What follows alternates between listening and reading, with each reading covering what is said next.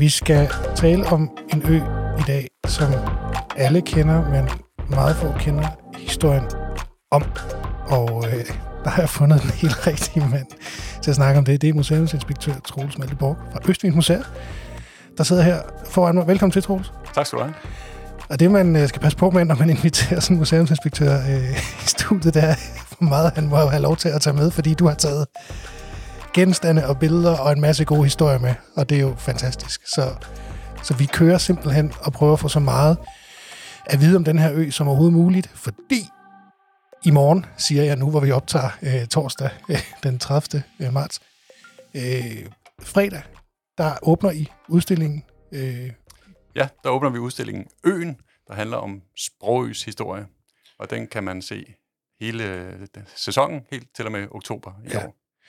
Og, øh, og det, det, det, det, som øh, lytterne ikke ved, det er, at jeg har fået øh, Troelses øh, idépapir.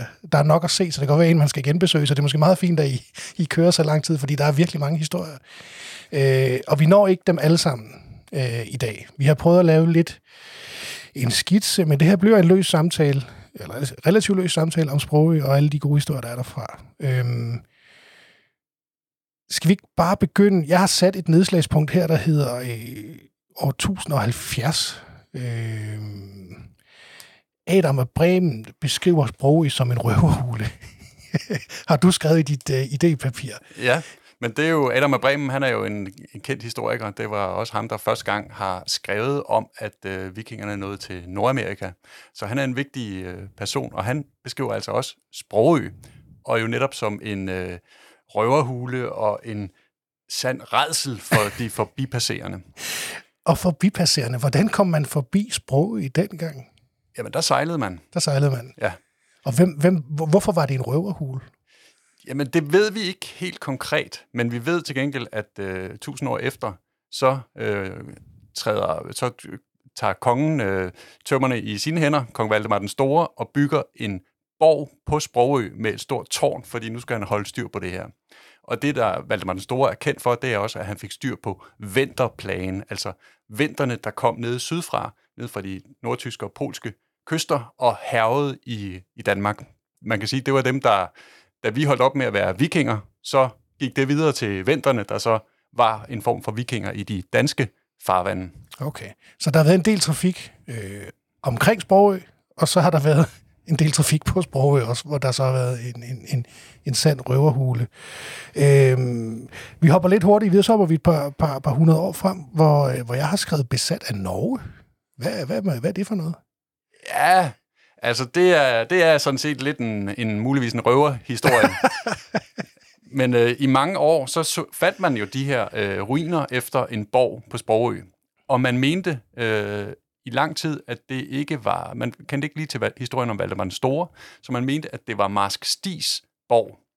Han blev jo dømt fredløs øh, på Nyborg Slot i, øh, i 1200-tallet. Og, og så bosatte han sig jo, ved man nu, på Hjelm, men muligvis havde han jo også øh, forskellige bastioner rundt omkring i farvandet. Og han gik i alliance med den norske konge mod den danske konge, mod Danmark. Og det havde jo været et ret interessant sted at have en borg som Marsk Stig og som den norske konge lige foran øh, Nyborg, som jo på det tidspunkt var, var ligesom datidens Christiansborg. Øh, lige der midt i Storebælt. Midt i det hele, hvor, hvor det jo stadigvæk er det her, øh, det her knudepunkt. Og det er, jo det, det er jo det, der er det fascinerende ved hele historien om, om Sprogø, det er, at historien knytter sig altid til, at Sprogø er en ø, og at det er en ø, der ligger lige der, hvor den gør. Ja. Fordi Storebælt har været et meget vigtigt øh, knudepunkt i Danmark. Det har været det mest skrøbelige led, kan man sige, i Danmark, som man skulle øh, sørge for at kunne kontrollere som, øh, som magt. Og, og det er selvfølgelig også derfor, der er så mange historier til, og vel også derfor, at det er interessant for jer øh, at tage fat i, i netop Sprogø. Øh, hvis vi lige sætter rammen, inden vi hopper videre i det her manus, hvorfor har du synes det var interessant at lave den her udstilling øh, om Sprogø?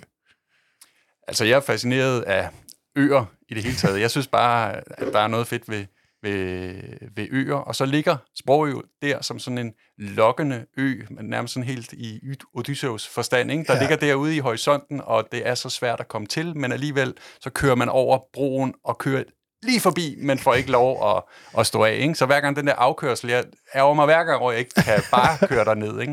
Men du har vel fået lov til at være derude? Ja, nu har jeg fået lov at, at komme, komme over og besøge øen. Ja. ja, det er jo sådan, at i hvert fald Visit Nyborg, det snakker vi også lige om. De, de har jo nogle ture, hvor man kan komme derud, og, men der skal man være i sådan en relativt god tid for, øh, for at få en af de eftertragtede billetter. Jeg tror, at alle deres ture i år er, er udsolgt nu, ja. og det bliver de hvert år på den her, det her tidspunkt. Og de har jo en, jeg tror det er en eller to ture om, om ugen, øh, og så har Korsør også øh, noget tilsvarende. Ja. Så der kommer mange mennesker derud, men øh, man skal være i god tid, hvis man vil være en af de heldige. Og så kan man så lytte til den her podcast på vej derud, hvis man er en af dem, der har været heldig. Nu springer vi øh, igen øh, nogle hundrede år frem. Øh, Frederik går igennem isen, har jeg skrevet i mit manus, øh, om at opholde sig på Sprogø. Øh, hvad, hvad, hvad, hvad går den historie ud på, Troels? Altså, det er faktisk en ret, en, øh, en ret skæbnestund for Sprogø, fordi det ændrer øh, den rolle, som Sprogø kommer til at spille i øh, Danmarks historie. Indtil da, der har kongen haft et stød heste, det vil sige en, en flok heste, gående på Sprogø, som han, øh, ikke bare almindelige heste, men sådan nogle store, stærke krigsheste, frisiske heste, som han kunne tage af. Øh, men, på, men vi er oppe i 1500-tallet, og der er øh, den lille istid jo kommet til Danmark. Det vil sige, at det begynder at blive rigtig koldt. Det betyder også, at det begynder at blive lidt svært at komme frem og tilbage altid, når det er vinter over især Storbælt. Og øh, det finder øh, Frederik anden jo så ud af. Han tænker, at øh, nu kan de bare ride over, dejligt med is, men øh, det er så ikke helt så meget øh, istid, som han øh, måske lige havde forventet. Men de får jo så, så reddet i land på Sprogø, som på det tidspunkt består mere eller mindre af nogle heste, en gammel ruin måske, og, øhm, og så, altså, hvis vi har et støjet heste, så har vi også en støder, der passer de her heste, ikke? Så jeg jo. tænker, der har været en støder på øen også måske. og så Frederik den anden. Og så Frederik den anden, ikke? Ja, ja. og nogle af hans folk. Så han, øhm, det, det er ikke godt nok, det der. Han skal være der i otte dage, tror jeg, og det er, ikke godt nok, at han skal leve af så dårlig øh, mad, og hvad der nu lige er til rådighed på den ø der. Så han, øh, som jeg læser historien, så kigger han lidt tilbage på, hvad hans forgænger Christian II gjorde, da han også, da han gerne ville få lidt mere civilisation til Danmark. Christian II var, havde jo tætte forbindelser ned til Holland, til Nederlandene, og han inviterede simpelthen nederlandske bønder til at bosætte sig på Amager med nye dyrkningsmetoder og nye afgrøder og sådan noget.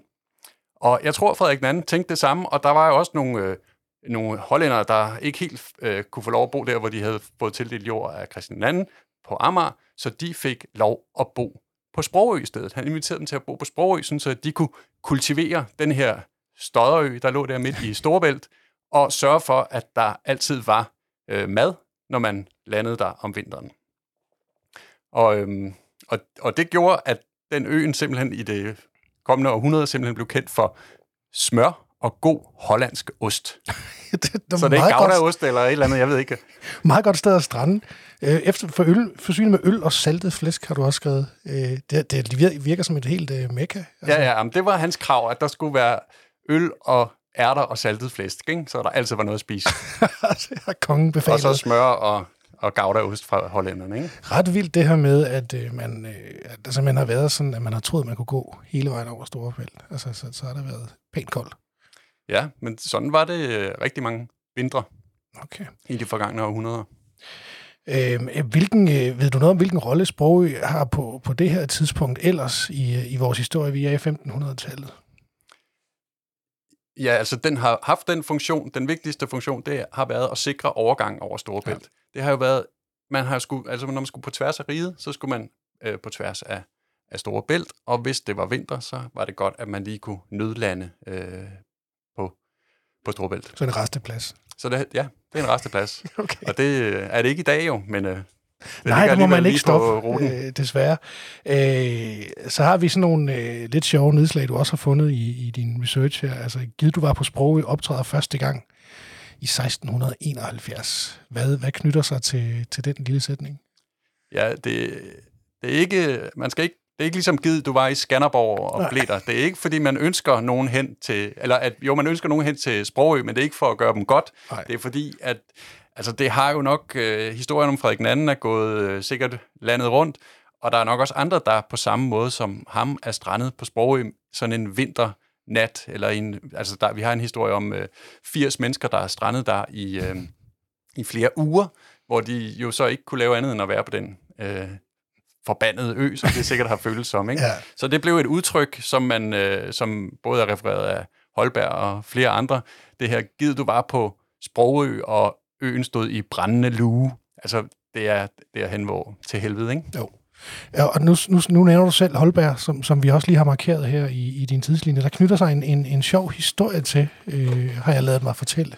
Ja, nu skal jeg lige se, om jeg kan finde mit papir, fordi jeg synes... Oh, jeg skal lige hen til... Jeg synes faktisk, det kunne være sjovt lige at læse et citat op øh, fra ham. Ja. Han, øh, det er en kort historie. Altså, vi kender jo alle øh, Holberg som øh, blandt andet som komedieforfatter.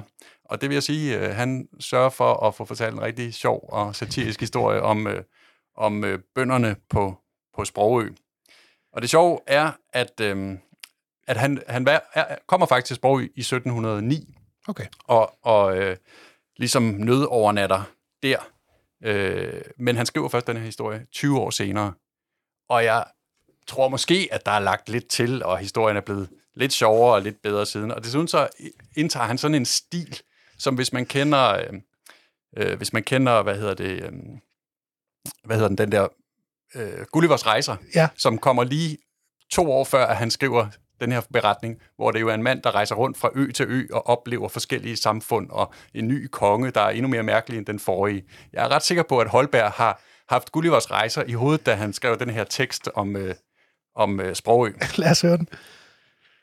På det tidspunkt var visekongen, eller rettere familie overhovedet, bortrejst.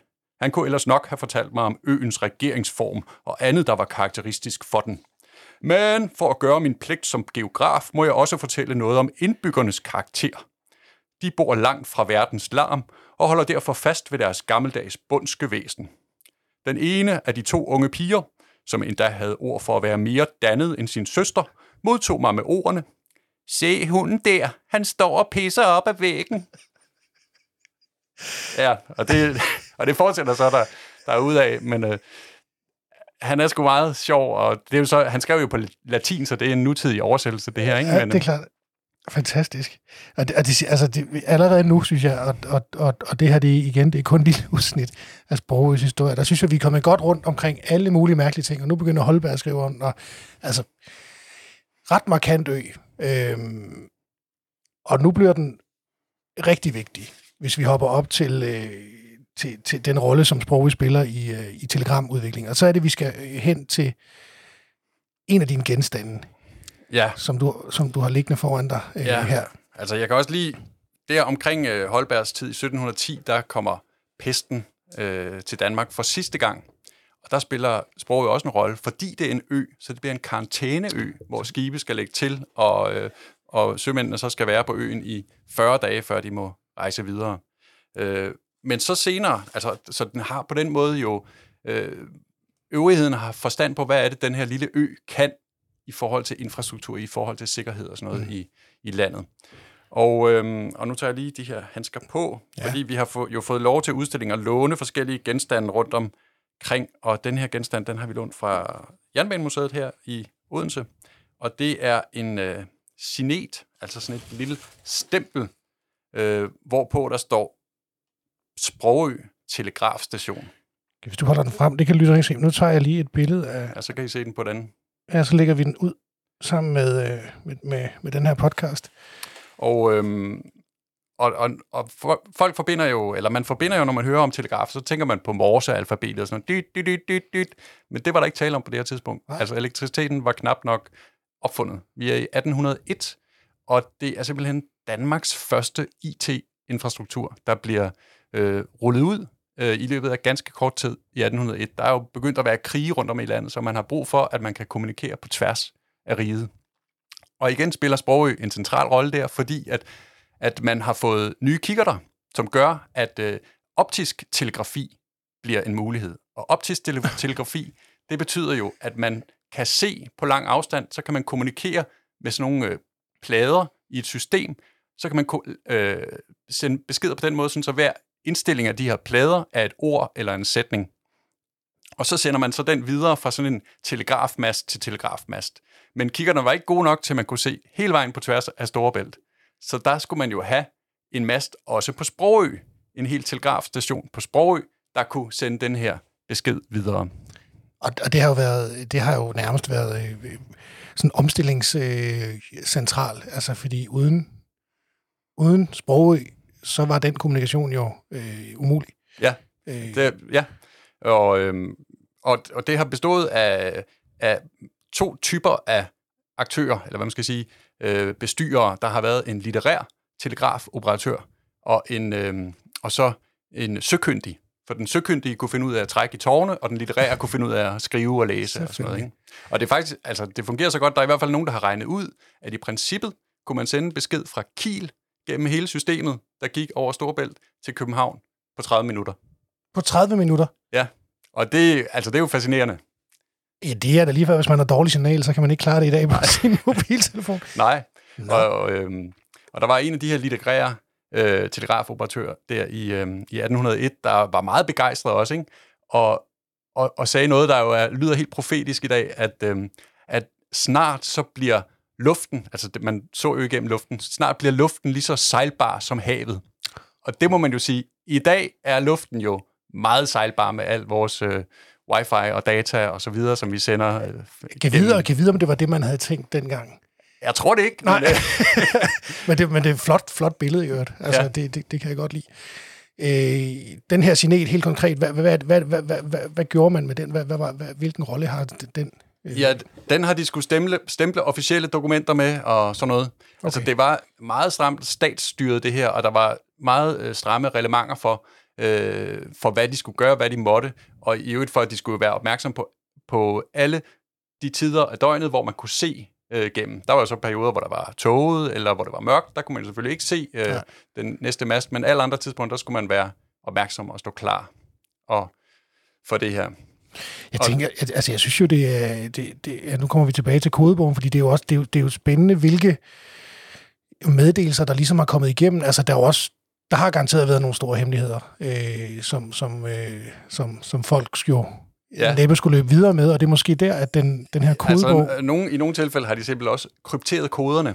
Ja. Men, men kodebøgerne var også dybt hemmelige. Altså, det var jo kun stærkt betroede medarbejdere på de her øh, telegrafstationer, der fik lov at have. Ja, det, må det, det må det have været jo. Øh, sådan at det... Ja, ja, fordi ellers kunne man jo i princippet sejle forbi og se afkodesignalet, men, men hvis man ikke havde kodebogen, så kunne man ikke afkode det. Og, og systemet var sådan, at de her plader, jeg fortalte om før, der hang ned, de, de angav hver et tal mellem, øh, mellem 1 og cirka 40.000.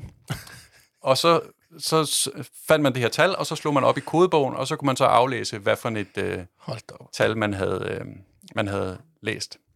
Og, og, og det, du sidder med den her, det er jo det er ikke jamen, en... Jeg, øh, jeg vil gerne lige... For, ja, altså, vi har nemlig fået lov fra øh, Post- og Telemuseet, altså som nu hedder Enigma, at låne en original øh, kodebog fra, fra 1801, hvor man kan se alle de her ting. Og det er jo fascinerende at læse de her øh, ord igennem. Og udover de ord, der er trygt, så har de også fået lov at tilføje øh, ekstra ord i hånden, som de fik brug for efterhånden. Okay. Altså hvis det viste sig, at en eller anden sætning var særlig øh, vigtig, så skrev den ned, og så skulle alle telegrafstationer selvfølgelig vide, at det var det samme tal, øh, der, der betød, øh, at for eksempel, at øh, fjenden nærmer sig, eller sådan noget i den stil. Ja, den side, jeg lige har slået op på her, som jeg synes er, jeg tager et billede, så skal jeg nok også lægge det ud. At øh, tallet 23.000 øh, og 93 betyder, at slaget er tabt. Øh, ja, lige præcis. 23.095 betyder, at slaget er vundet. Ja. og det imellem er så en uafgjort. Det synes jeg er ret fantastisk. Ja. Vi har så jo, for at man netop kan få lov, det er jo, få lov at bladre i den, så har vi rekonstrueret sådan en, ja. hvor vi har taget, valgt nogle af ordene ud, øh, og, så kan man, og så har vi simpelthen også fået lov at låne en, øh, en model af sådan en telegrafmast med alle de her plader, så man kan få lov at indstille den og sende en besked til den næste gæst det som så sjovt. kan aflæse den, notere det ned i sådan en journalbog, som de jo også førte, og, øh, og så sende en ny besked videre til den næste. Og så håber vi, at der kommer mange sjove øh, beskeder igennem Jamen, øh, nej, systemet. det var en god idé. Øh, fantastisk. Det er jo, altså, det, så bliver det sådan rigtig dejligt agentagtigt og øh, hemmelige dokumenter. Ja, men og, det, øh, der er nemlig... man skal vel også være lidt vigtig for at få lov til at sende en besked. Altså, det er jo ikke sådan, at man lige kunne gå hen og sige, jeg skal lige have... I starten var det, var det kun øh, for staten, men efterhånden så blev det, var det rigtig meget, tror jeg, pressen, der, der brugte det for at få nyheder sydfra. Vi er også meget vigtige. I er også meget vigtige, ja.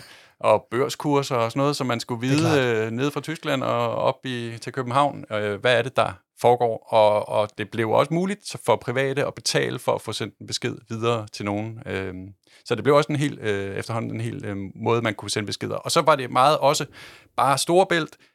Hvordan var vejret på den anden side? Var det muligt at sejle over, ja. eller var der is, eller, eller den slags? Ja, der er, der er kommunikation jo væsentligt, ja. Vil sige. Øhm, vi har så også fra Post- og Telemuseet øh, Enigma fået lov at låne en øh, journalbog, øh, som er blevet ført i på Nyborg Telegrafstation. Og den glædede jeg mig jo enormt til at kigge i. Ikke? Og der står, altså der har de ikke skrevet oversættelsen, der har de kun skrevet øh, tallene. Og jeg tænkte, nu har jeg kodebogen, jeg har journalbogen. Men det viser sig, at de har simpelthen udvidet den der kodebog, med de, øh, hvor der er over 30.000 øh, ting i. Så der er rigtig mange af de koder, som jeg ikke kan aflæse i dag. Så det er faktisk... Åh, ja, du, jeg ved, hvor meget det irriterer dig. Det, Ja. det vil du godt have gravet i det der. det vil jeg gerne have gravet i, ja. Det kunne have været lidt sjovt. Nå, jamen, er der, øh, er der ikke mulighed for, at du kan øh, researche videre og finde de... Ja, og jeg skal lige se, om vi ikke kan finde øh, de næste koder. Og jeg tænker også, at ja, at der er et øh, godt projekt der, men øh, Ej, det det, er, spændende. det er omhyggeligt. Man skal bruge lidt tid på det. Det er ikke, øh, og nu er den jo så udstillet på udstillingen, så der får man ikke fingre i den. det gør man ikke. Øh, fantastisk. Altså, den ø bliver ved med at, at, at give nye historier. Øh, nu har vi endnu en Frederik, øh, som nødovernatter på øen, og nu er vi oppe i 1814. Øh, hvad sker der der? Ja, altså, øhm, han kommer til en, øh, en smadret ø, fordi øhm, det var rigtigt, at øh, man skulle begynde at opgradere sådan rent militært i Danmark øh, der omkring år 1801, fordi i 1801, ja, der tager englænderne jo først flåden, og så haver de efterfølgende i øh, rundt omkring i det danske farvand, og også på Sprogø, som de fuldstændig smadrer. Der, så da Frederik den øh, 6. Øh, ankommer til øen i 1814, øh, i øvrigt på vej hjem fra en øh, fredsforhandling i Kiel, hvor han har måttet afstå hele Norge, så vi må gå ud fra, at han er temmelig slukket også. Jo. Øhm, så, øh, så, kan, så er de nødt til at nyde overnatte på den her på, øh, på Sprogø. Og øh, ja, Nej, nej, nej, det, det beviser bare meget godt igen, altså sprog vigtigheden af den her ja, lille bitte ø, som det jo er. det der, Ja, og, og, og, og det er så ikke helt, altså det viser sig så, at det besøg måske har haft øh, betydning sådan helt over på den anden side af jorden. Okay. Øhm, fordi med sig, med sig på, på den tur der, og med sig på øen, hvor de så opholder sig, jeg tror det er seks dage, hvor de bare er nødt til at sidde og spille kort, og begynder jo også at fryse, så de finder en af kisterne, som en af englænderne er begravet i, og tager træet og, og, og brænder det for at kunne holde varmen på den der lille ø. Så øhm, med, med sig på den historie er der også øh, ham, der senere bliver generalguvernør på de vestindiske øer. Og Mick Vrå, som er en forfatter her fra mm.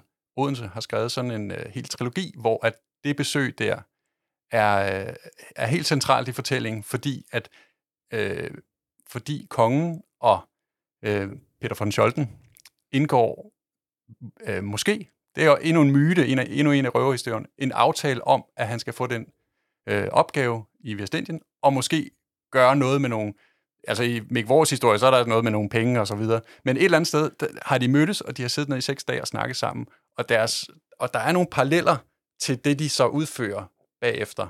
Samme år efter det møde, så øh, giver Frederik den 6. han giver øh, borgerrettigheder til jøderne i Danmark, og øh, en del år senere, i 1848, så giver Peter von Scholten slaverne frihed og rettigheder. Så måske har de mødtes der i en snak på Sprogø om, øh, om hvad det er, et menneske er, og hvad man skal være, og hvordan man kan ændre verden til noget bedre. Altså, nu sidder jeg og bliver helt inspireret til at tage nogle af verdenslederne og samle dem på sprog, og så sige, nu bliver jeg her i, i seks Ja. dage og får lov til at Ja. fryse.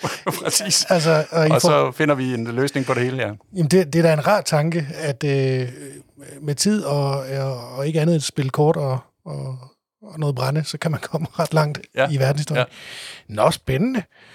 Øh, det kunne jeg da godt tænke mig, at man kunne grave. Det må du også gerne grave lidt mere i, Troels. Det vil jeg Ja, det finder vi ud af. Ja. Øhm, et par år senere, eller et- et par år, 10 år senere her i 1824, der øh, har jeg noteret, at øen er ved at blive gennemtæret. Gennemtæret. ja. øhm, hvad, hvad, hvad, hvad handler det om? Jamen, det er simpelthen, at, at strømmen i, øh, i bæltet slider på øen. Og, og det er jo lidt sjovt, at på det tidspunkt er den ved at være gennemtæret. Og i øvrigt, øh, altså bortset fra ud over englænderne, så havde man også et problem med rotter, mm. øh, som også spiste alt, hvad der var på øen. Øh, og, og, og så, altså gennemtaget på det tidspunkt. Og så i dag, hvor det jo også er strømmen, der gør, at øen nu er blevet, altså ud over brobyggeriet, men så er der jo også på grund af strømmen kommet så meget til, at øen nu er fire gange så stor, som den var hidtil. Ja. Øhm, ja, så det er det, der ligger i det. De her strømforhold, som betyder noget for den ø der. Altså oprindeligt, hvis du går 10.000 år tilbage, så var der jo slet ikke nogen ø der. Men øh, så vi har ligesom en starttidspunkt for Sprogø, fordi på det tidspunkt var det jo bare en del af kontinentet. Og så den her smeltevandsflod, der løb øh, sydpå og ud med, med smeltevand, sydfra og nordpå med ud med smeltevand, blev jo så på et tidspunkt til Storebælt, og midt i Storebælt lå så Sprogø. Okay, spændende. Så er vi helt tilbage i starten der. Altså 10.000 år siden. Ja. så langt går I trods alt ikke uh, tilbage Nej, i nej. Østingen. Nej. Øhm, og så nu, nu begynder det at blive rigtig sjovt, øh, fordi så, øh, Holberg har skrevet om det, øh, har skrevet om men nu kommer alle de her, hvor det vilder, øh, øh, og der er nogle stykker, der, øh, som, som, som I også har med i udstillingen. Kan du ikke prøve at, for, at fortælle om dem? Ja, altså på en eller anden måde, så bliver, øhm, så bliver Sprogø et, et kulturelt fænomen. Altså, det bliver sådan en øh, slags øh, et, et modstykke til den øh, gode øh, og civiliserede borgerlighed inde i København måske. Så ligger der det der vilde sted, hvor man måske også har hørt om Frederik den 6., der måtte sulte i seks dage. Øh, det bliver til sådan et, et, et, et andet sted. Og der er jo sikkert også mange, der jo i de her kolde år har været nødt til at nøde overnatte på øen. Øh, for lige at gøre det færdigt med Frederik 6., han, han får jo så indflydelse på øen også ved, at han kræver, at nu skal der altså opgraderes med sengepladser og mad og forsyninger og så videre på øen. Så man igen, lidt ligesom den forrige øh, kong Frederik der, at nu skal der være ordentlige... Øh, Er det godt, hvis man kan få en konge til at, at på, øh, på en ø, så bliver der gjort noget. ja, præcis, ja. ja. Nå, men øh, det bliver et kulturelt fænomen, og der er simpelthen hele tre øh, vaudeville-forfattere, der, der, der skriver, der lader øh, noget af deres fortællinger udspille sig på, øh, på Sprogø. Og to af dem, der er det faktisk hele fortællingen, der udspiller sig på Sprogø. Og den ene af de, det er H.C. Andersen, som Ja. ja. vi jo alle sammen kender, men hvor vi jo måske mest kender ham fra hans eventyr. Men han har også skrevet teater og drama, og han har jo skrevet den her lille vaudeville, der hedder øh, Den usynlige på Sprogø. Og, øhm, og i den, der, det handler netop om, at der er en øh, sådan en, en trige, et ung par, øh, der ikke må få hinanden, øh, og som øh, prøver at, at, at kvindens, øh, pigens far forsøger at få hende med til Jylland, men hendes elskede følger efter, og så kan de ikke nå at komme væk, eller de strander alle sammen på Sprogø. Og så er det sådan på Sprogø, at, øh, at der øh, kan man jo øh, ikke komme videre, og det er lidt kedeligt, der er ikke så meget at lave, så de indgår en aftale, eller det, ligesom, det ligger ligesom i stedets ånd, at man skal skiftes til at stå for underholdningen. Og så en dag er det jo altså pigens far, der skal stå for underholdningen på øen, og han er fuldstændig vildred. Jamen, kan de ikke bare drikke noget mere punch og sådan noget? Men så er der så sådan en øh, figur, måske sådan en H.C. Andersen-figur, der indgår i stykket, som, øh, som vil hjælpe ham. Og han er sådan lidt en tryllekunstner verdensmand. Og han bilder faren derind, at han har noget, der kan gøre ham usynlig.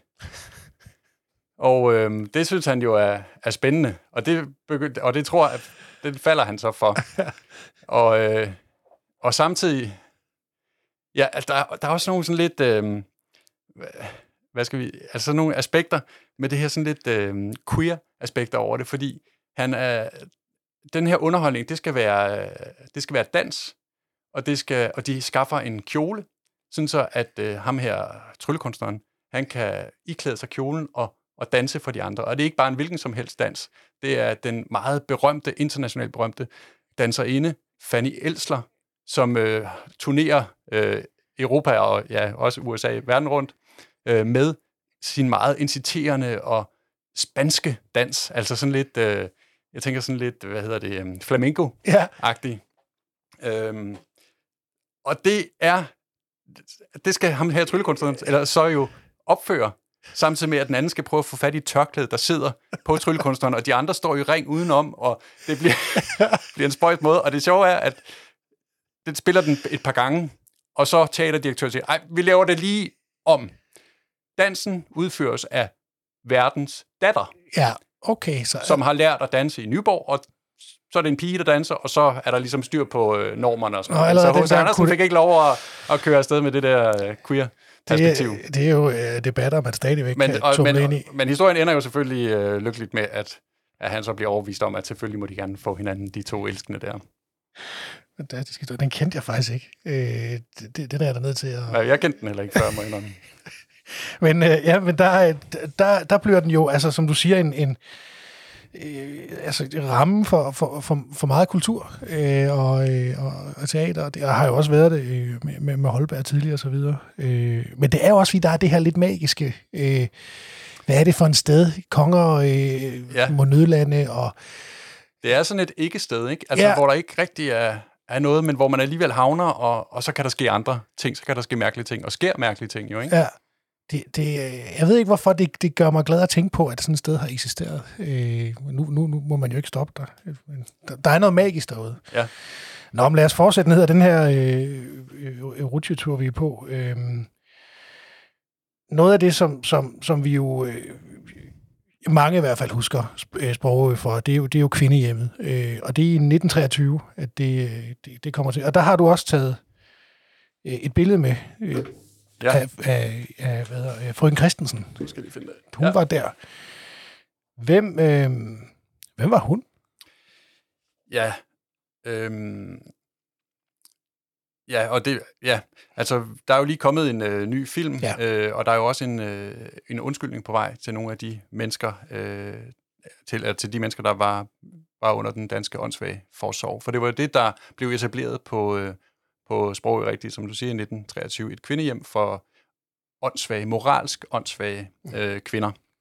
Og, øhm, og, det, og det er jo på et tidspunkt, hvor man har haft det her med, med åndssvaghed og intelligens, eller det var ikke det samme, altså hvor vi i dag laver en intelligenstest og vurderer, om folk er intelligente, så er det på nogle andre præmisser, end det var dengang. Fordi der var det, hed det netop åndssvage, og det er det her med at være fattig i ånden. Og der lå meget mere end sådan ren intelligens i det her med at have ånd. Det handlede også om at have historisk viden, det handlede om at have normer og konduite og sådan nogle ting, øh, som var en del af det. Og der var altså desværre på det tidspunkt meget snævre rammer for, hvad det, hvad det vil sige, at, ja, som man skulle falde indenfor, for ikke at blive øh, stemplet som åndssvag eller, eller sådan noget.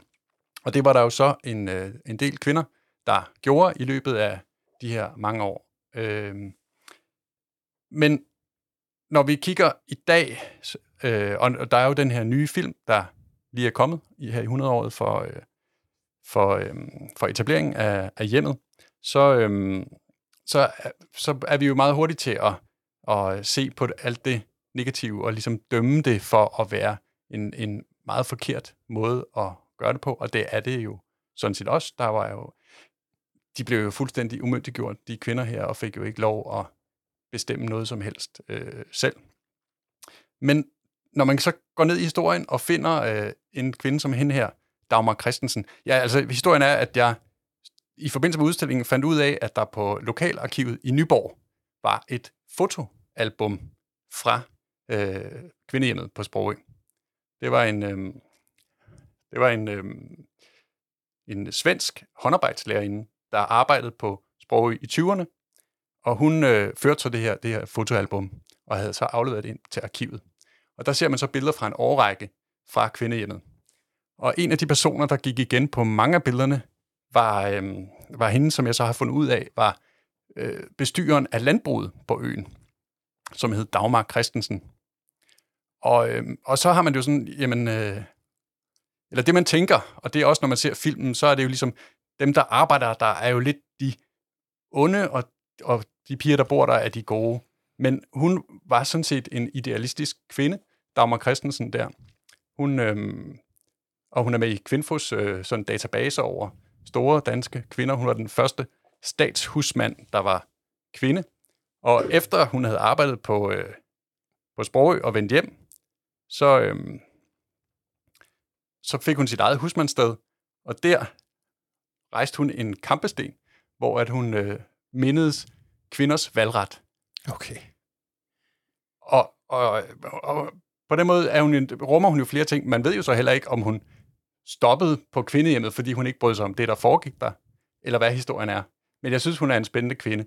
Og jeg tror, at hun er har inspireret til en af de øh, personer, der er med i filmen, Ja. som går i øjeblikket. Men, men øh, nu kan jeg faktisk ikke lige huske, hvad skuespilleren hedder. Øh, men hun ligner i hvert fald slet ikke det billede, jeg har her, og som man kan se på udstillingen. Nej, der sidder, hvis jeg, hvis jeg lige må, øh, må, må låne billedet, det er jo et sort-hvid øh, billede, det her, øh, af en...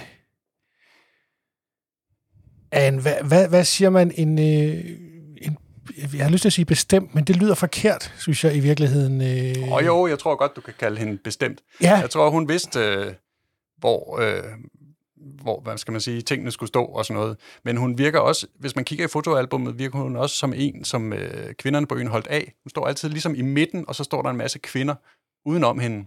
ja. Øh, så hun har nok også været sådan en lidt moderlig figur for dem, tror jeg. Men ja jo også en, der aldrig giftede sig, bosat sig alene øh, på det her husmandssted og drev det ved egen kraft, så hun er jo en, der netop øh, er myndig. Ja, myndig tænker jeg er et godt ord. Endnu bedre end bestemt, ikke? Ja, myndig, fordi at der også er, øh, der er netop også, der er, der er en varme i hende, selvom hun ser bestemt ud, synes jeg faktisk, altså, øh, jeg vil gerne have snakket med hende her.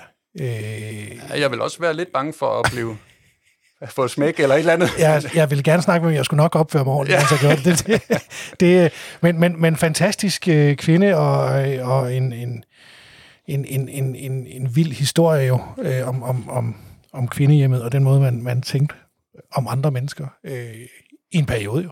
Lang periode, øh, desværre.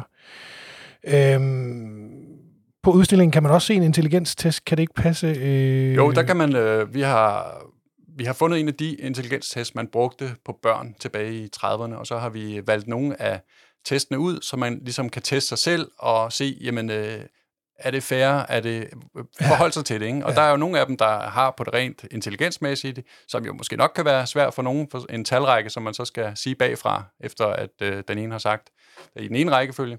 Men der er også sådan nogle ting, hvor der helt klart er, øh, er en social bias i det. For eksempel er der et spørgsmål, som hedder, hvad er en mor? Hvilket jo umiddelbart er nemt nok at svare på, men der står jo så også, hvad der er der er de gode svar. Ja. Og øhm, hvis man har en mor, der står tidligt op og går på arbejde, så falder det altså ikke lige inden for de rammer for de gode svar, for hun skal lave mad, passe børn og gøre rent. Det er ligesom det, der Okay, ligger ja. i, hvad en mor er. Så hvis, hvis man netop er vokset op i et dysfunktionelt hjem under fattige forhold, og måske ikke har fået så meget skolegang, som man skulle have haft, øh, nogle, mange af spørgsmålene gik jo netop også på viden omkring historie og sådan noget, så kunne man jo meget hurtigt falde uden for rammerne. Uha, det lyder, det lyder ganske, det er jo forfærdeligt, øh, den måde, man har håndteret det her på, synes jeg. Øh, det, det er en episode, så det kan man så, øh, der er mange grunde Ja, til det kan man jo prøve øh, Ja, at der- teste sig selv, ja. mange, endnu en grund til at tage ned og opleve den her udstilling. Nu har jeg lavet en fejl i mit manus, skal jeg se, fordi jeg har slet ikke haft øh, krigen med. Eller det har jeg, tror jeg, det har jeg... Det har jeg Jo, men den er jo også, mens der er kvindehjem. Så, ja, det er rigtigt, ja. så pludselig kommer der jo en, øh, en krig ja. til landet. Og det er ikke første verdenskrig, det er 2. verdenskrig. Nej, det står Og der øhm, på en måde så starter den jo også, eller øh, øh, jeg har en, altså man kan sige, at den kommer til Sprogø, før den kommer til resten af landet, krigen. Fordi allerede i 1939, da Tyskland invaderer Polen, så begynder man at blive jo bange i Danmark, og især på Sprogø. fordi man er bange for, at øh, englænderne, de opruster jo, og tyskerne, og man er bange for, at de skal mødes i en stor flådekrig lige midt i Storebælt, lige øh, omkring Sprogø. Så man evakuerer alle øh, kvinderne fra øh, Sprogø, og så over til det, den store anstalt ved Brejning i nærheden af Vejle. Øh, og det øh, går jo hurtigt, men det er så åbenbart ikke så heldigt på det tidspunkt, fordi man evakuerer dem hen til et hus, der ligger lige ved siden af mandshjemmet i Brejning, og det skriver øh, lægen der, at det øh, går helt galt. øh, men, men, men der går jo så ikke, de kommer så tilbage igen, og så går der så ikke så lang tid før, at tyskerne øh, besætter Danmark, og beordrer kort efter, øh, at alle skal væk fra Sprogø, og de får to dage til at alle kommer væk fra Sprogø, og det, de må ikke sejle i større både end små fiskekutter. Og de har jo masser af dyr og heste og køer og grise, og det har været et... Øh, og så alle de her kvinder, hvor at nogle af dem jo har været åndssvage og har været ud af reagerende, eller hvad ved jeg. Så det har nok været lidt, lidt stramt, kunne jeg forestille mig. Ja, det må man sige. Og nu sidder jeg og kigger på et kors derovre. Ja. Det er... Jo, nu skal jeg lige hen til. Det er nemlig, fordi tyskerne, det var jo ikke lige, det var jo ikke, det var ikke uden grund, at de gerne ville have Sprogø for sig selv. Øh, faktisk så lavede de en, øh, en øh, kanonstilling på Sprogø, hvor de forfra de kunne øh, holde øje med øh, engelske bombefly, der var på vej ned mod Tyskland, og, øh, og dem ramte de også nogle af. Og det, jeg sidder her med, det er et øh, lille kors, sådan i øh, metal, og hvor der står Royal Air Force Nyborg Fjord, 20. 4. 1943.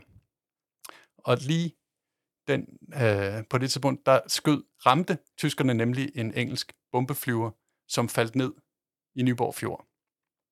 Og det er så en øh, nyborgenser, der har fundet vraget af den her fly i vandet, og taget en vragdel, og så skåret et kors for at minde de her øh, engelske soldater, som jo i dag er begravet på kirkegården i Nyborg. Øhm, endnu et øh, fuldstændig vanvittigt øh, kapitel i, i sprogets historie. Øhm, og, og efter krigen, så øh, kvindehjemmet kommer så, øh, kvinderne kommer tilbage på Sprogø. Det lukker i 61. Ja. øh, og så begynder man så den her snak, hvor vi er oppe i nutiden, altså om øh, broforbindelse og sprog er så det, vi, vi kender i dag. Ja, vi kan lige tage, altså der, der sker jo nogle ting efter 2. verdenskrig, hvor man får nogle nye idéer om, hvad menneskerettigheder vil sige. Mm. Og det har ikke med det samme indflydelse på øh, kvindehjemmet på Sprogø, fordi den øh, overlæge, der har enorm øh, status og enorm øh, magt over ja, og indflydelse i Danmark, han, han øh, bliver ved med at være overlæge for åndssvageanstalten, for de kælderske anstalter, som øh, Sprogø-anstalten er en del af. Men han, øh, han lader tårne gå videre i, øh, der i slutningen af 50'erne til sin efterfølger, faktisk sin søn, der er uddannet socialpædagog, og som kommer med nogle helt nye øh, idéer om, hvordan man skal gøre for, øh, for åndssvage. Og det kan vi se helt konkret. Vi har fået lov at låne en øh, protokol fra, fra kvindehjemmet, som øh, dækker øh, 50'erne. Og, øh, og i den pro- protokol, og det er jo lidt, øh, altså det er lidt grimt at tænke på, men der opfører de kvinderne på venstre siderne, og husdyrholdet ja. på højre siderne. Helt indtil 1957, hvor det jo så åbenbart kommer nye vinde til, og det passer med det her direktørskifte, sådan så at man gør tingene på en anden måde, og har tænker jeg, menneskerettighederne lidt øh, højere i øh, rækkefølgen. Det er jo helt vildt øh, at tænke på den her øh, protokol. Altså, at det, ja, det, ja. det, det er øh, heldigvis blevet nogen klogere. Øh, alt for sent, øh, må man sige. Ja. Øhm, ja, det lukker 61. Øh, og, og så, så er der en masse øh, snak om ja, broen, som vi får, og den bliver i dag, det den er i dag. Altså en... Øh, en ja, altså der er, jo, der er jo et langt tilløb til at, ja, at bygge den bro der, og der er nogle... Øh, ja, altså helt tilbage i 1800-tallet planlægger man jo, at der skal være en, øh, en øh, dobbelt tunnel øh, under Storebælt, som lige, øh, hvor man lige kommer op og trækker vejret på Sprogø, og så ned under vandet igen over til den anden side.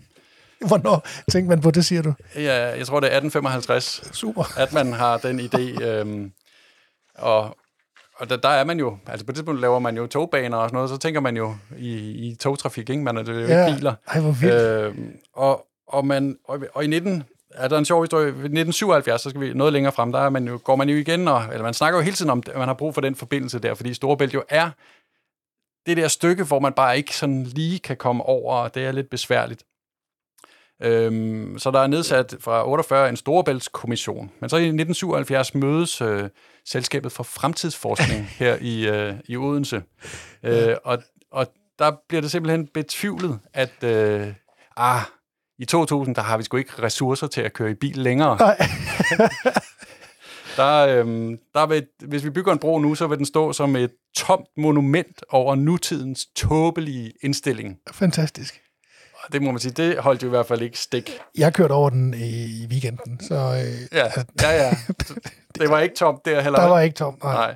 Og, øhm, og Nyborgs borgmester øh, samme år, han, øh, han tager initiativ til en folkebevægelse mod øh, Storebæltsbroen.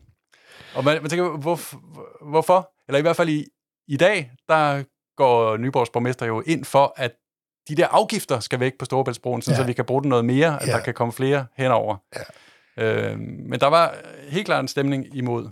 Øh, Udvikling er en svær størrelse nogle gange. Ja. Øh, og, og det har jo været en kæmpe udvikling for... Øh, for Men det er i år øh, 25 år siden, at øh, Storebæltsbroen øh, s- øh, trafik for biler øh, blev indvidet. ja.